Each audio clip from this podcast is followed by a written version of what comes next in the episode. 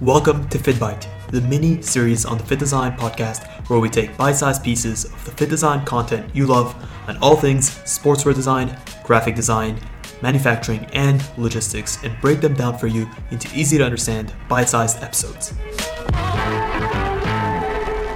What's up, design family, and welcome back to another episode of FittBite, the mini series on the FittDesign podcast where we take bite sized pieces of the FittDesign content you love on all things fashion design, graphic design, manufacturing, and logistics, and break it down for you into easy to understand bite sized episodes.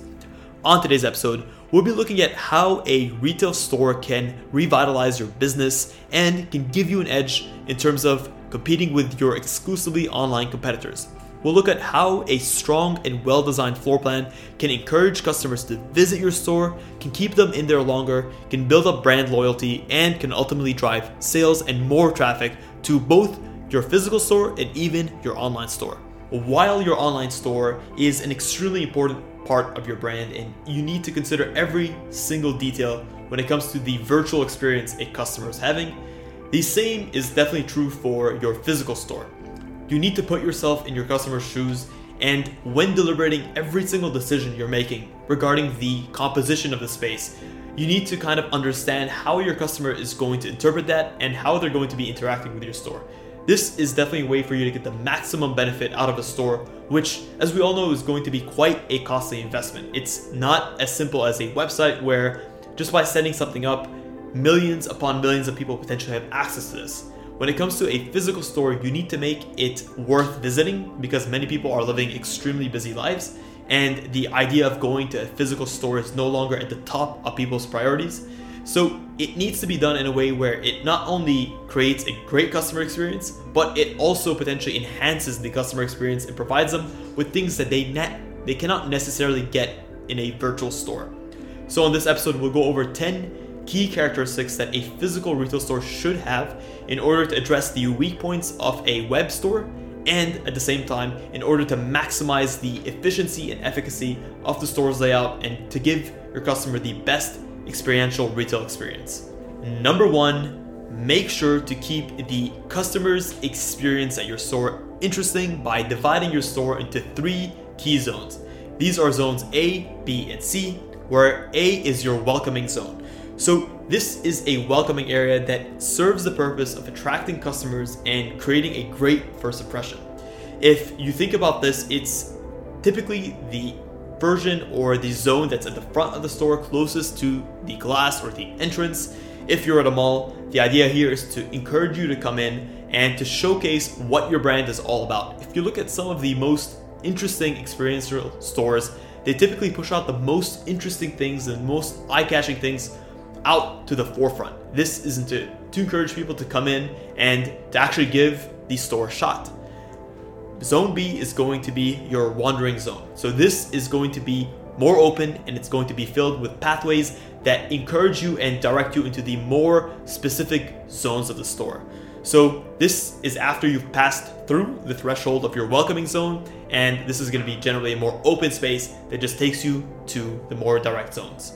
And then lastly, C. This is your finishing zone. So this is an area that essentially concludes your customer's retail experience with you, and it has things like your fitting rooms, your checkout counters, mirrors typically. It has a lot of rack space that have a ton of variety of colors and sizes to make sure that your customers have easy access to all of their shopping needs right then and there. So your zones A and B are setting it up for the finishing zone, and C is creating a great conclusion to that customer experience. Number two, make sure that your store has enough navigation space. The last thing that you want to create is a suffocating store experience that is claustrophobic and is not well ventilated. When it comes to creating your main walking paths, make sure that they're open, unobstructed, and at least 120 centimeters or 4 feet wide. This is to allow two people coming and going, and also make sure that all of your store's assets and products are within arm's reach. You don't want to put them on shelves or tables that are not accessible, that are not going to encourage your customers to actually interact with the goods and to give them closer inspection and hopefully to even buy them. So these are important things to make sure of, and it's also important to make sure that all of your products are shown clearly and visibly. You don't want anything to be obstructed, you don't want to have unnecessary distractions. The store's layout should be clear and functional. Number three, incorporate details that best represent your brand's image. It's important to consider the minor details of a customer's experience, whether it's your layered lighting assembly, or it's the smell of the place, or in general, it might be something like ambient music that represents your brand. It's extremely important to create an experience that customers can enjoy and feel comfortable in. If your brand is not represented well through these details, you're not going to go a long way towards convincing your customers that number one, this is a retail store that represents you, and number two, is a space that they want to spend their time in. Number four, make sure to constantly update your store with newness. It's extremely important to avoid having a store that looks out of date, rundown, or stale. Making sure that the campaign visuals represented in your store are the latest is going to go a long way towards maintaining cohesion across your brand and making customers feel that your store is a representation of the newest version of the brand, the most up to date. Also, make sure that you're always refreshing your interiors and the visual merchandising displays. This is going to go a long way towards keeping your store feeling fresh and something that your customers are going to want to come back to time and time again, especially your loyal customers, the ones that spend a lot of time, actually the most time in your store. You're going to want to give them something new every time. Number five, make sure to create a singular path to your store. When creating the navigational space, make sure that it is clear, easy to follow, and is unobstructed by any unnecessary obstacles. You'll want to make sure that your customers know where they're going at all times, and regardless of how big your space is, you don't want to create any dead ends when a customer is naturally moving through the space. You'll want to make sure that the store is easy to navigate, it's clear and straightforward. This is going to be done by creating some sort of peripheral move where your customer moves from the outside of the store all the way around. This is going to create the most natural movement and also consider going in the clockwise direction. This tends to be a more natural movement for people. Number six, consider using props or other visual media to attract customers. These can either be at zone A, which is the front of the store, or in the middle of the store as a centerpiece. The idea with this visual media and props is one, to create some depth to your brand. Obviously, the types of mannequins or props or displays, whether they're booths, tables, or any other sort of visual merchandising, is going to be a way for you to create brand depth, but it could also be a way for you to smartly and intelligently display your goods. For example, there are companies that create these insane holograms where they are solely intended to showcase products in very interesting and compelling ways where not only are you visually representing the goods in an interesting way, but the artifact itself that is at the center of the store is also a visual spectacle. The goal here is to get customers to be willing to spend more time in your stores, which is going to be indicative that they may be more willing to make a purchase down the line. Number seven, make sure to strategically position the checkout counter. This is going to be vital in terms of creating an experience where your customers can feel like they are ready to be helped at all times and as a security precaution to make sure that you have someone that's overseeing all of your customers' movements at the store to ensure the safety of both your staff, your merchandise, and actually any additional customers. So, this is typically either towards the back of the store in the center, usually up against a wall, where a singular checkout counter can get access to all of the store visually, or usually closer to the entrance where you have eyes on anyone who's coming and going in and out of the store.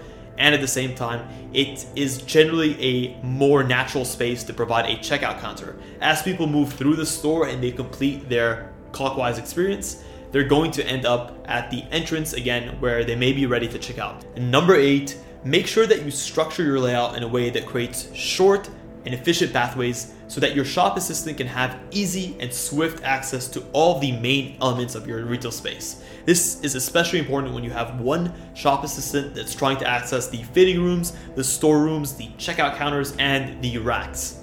Number nine, when positioning your islands or your visual merchandising islands in the store, make sure to consider adding rails and mannequins and strategically position them around the islands to encourage customers to spend more time around the islands to check out more products and to just enhance their overall customer experience. By positioning your islands, you're taking up valuable space, but if done well and ornamented correctly with the right rails, racks, and mannequins, you can enhance your customer experience and get them to check out more likely. Number 10, make sure that your layout encourages your customers to explore the entirety of your space. There is no point in creating a beautiful retail store that uses the best materials and the best visual merchandising if you're positioned or your store is not positioning itself in a way that encourages your customers to want to experience the entirety of the store. So make sure that you're providing visual cues towards the back of the house with clear and short pathways that can encourage free movement of your customers from the front to the back and all the way around. Hopefully, you now have a better idea of how to structure and create a strong retail experience. If you guys enjoyed this episode of FittBite, please let us know and consider leaving a review. If you guys want to see more episodes like this, consider following us on Instagram at, at FittDesign. Also, if you guys are interested in working with us, we get this question a lot. Please shoot us a short brief. We are a sportswear and fashion design agency. We design and develop apparel for brands of all kinds. If you guys want to work with us, consider shooting us a brief with what you're looking for at studio at fittdesign.com. We'll leave it in the description. And if you guys want to see more episodes like this, tune in next week for the next episode of FittBite. We hope you enjoyed this episode of FittBite. If you did, please consider leaving a review below. It really does help us out. Let us know what episodes you want to see next. And until next time, stay awesome.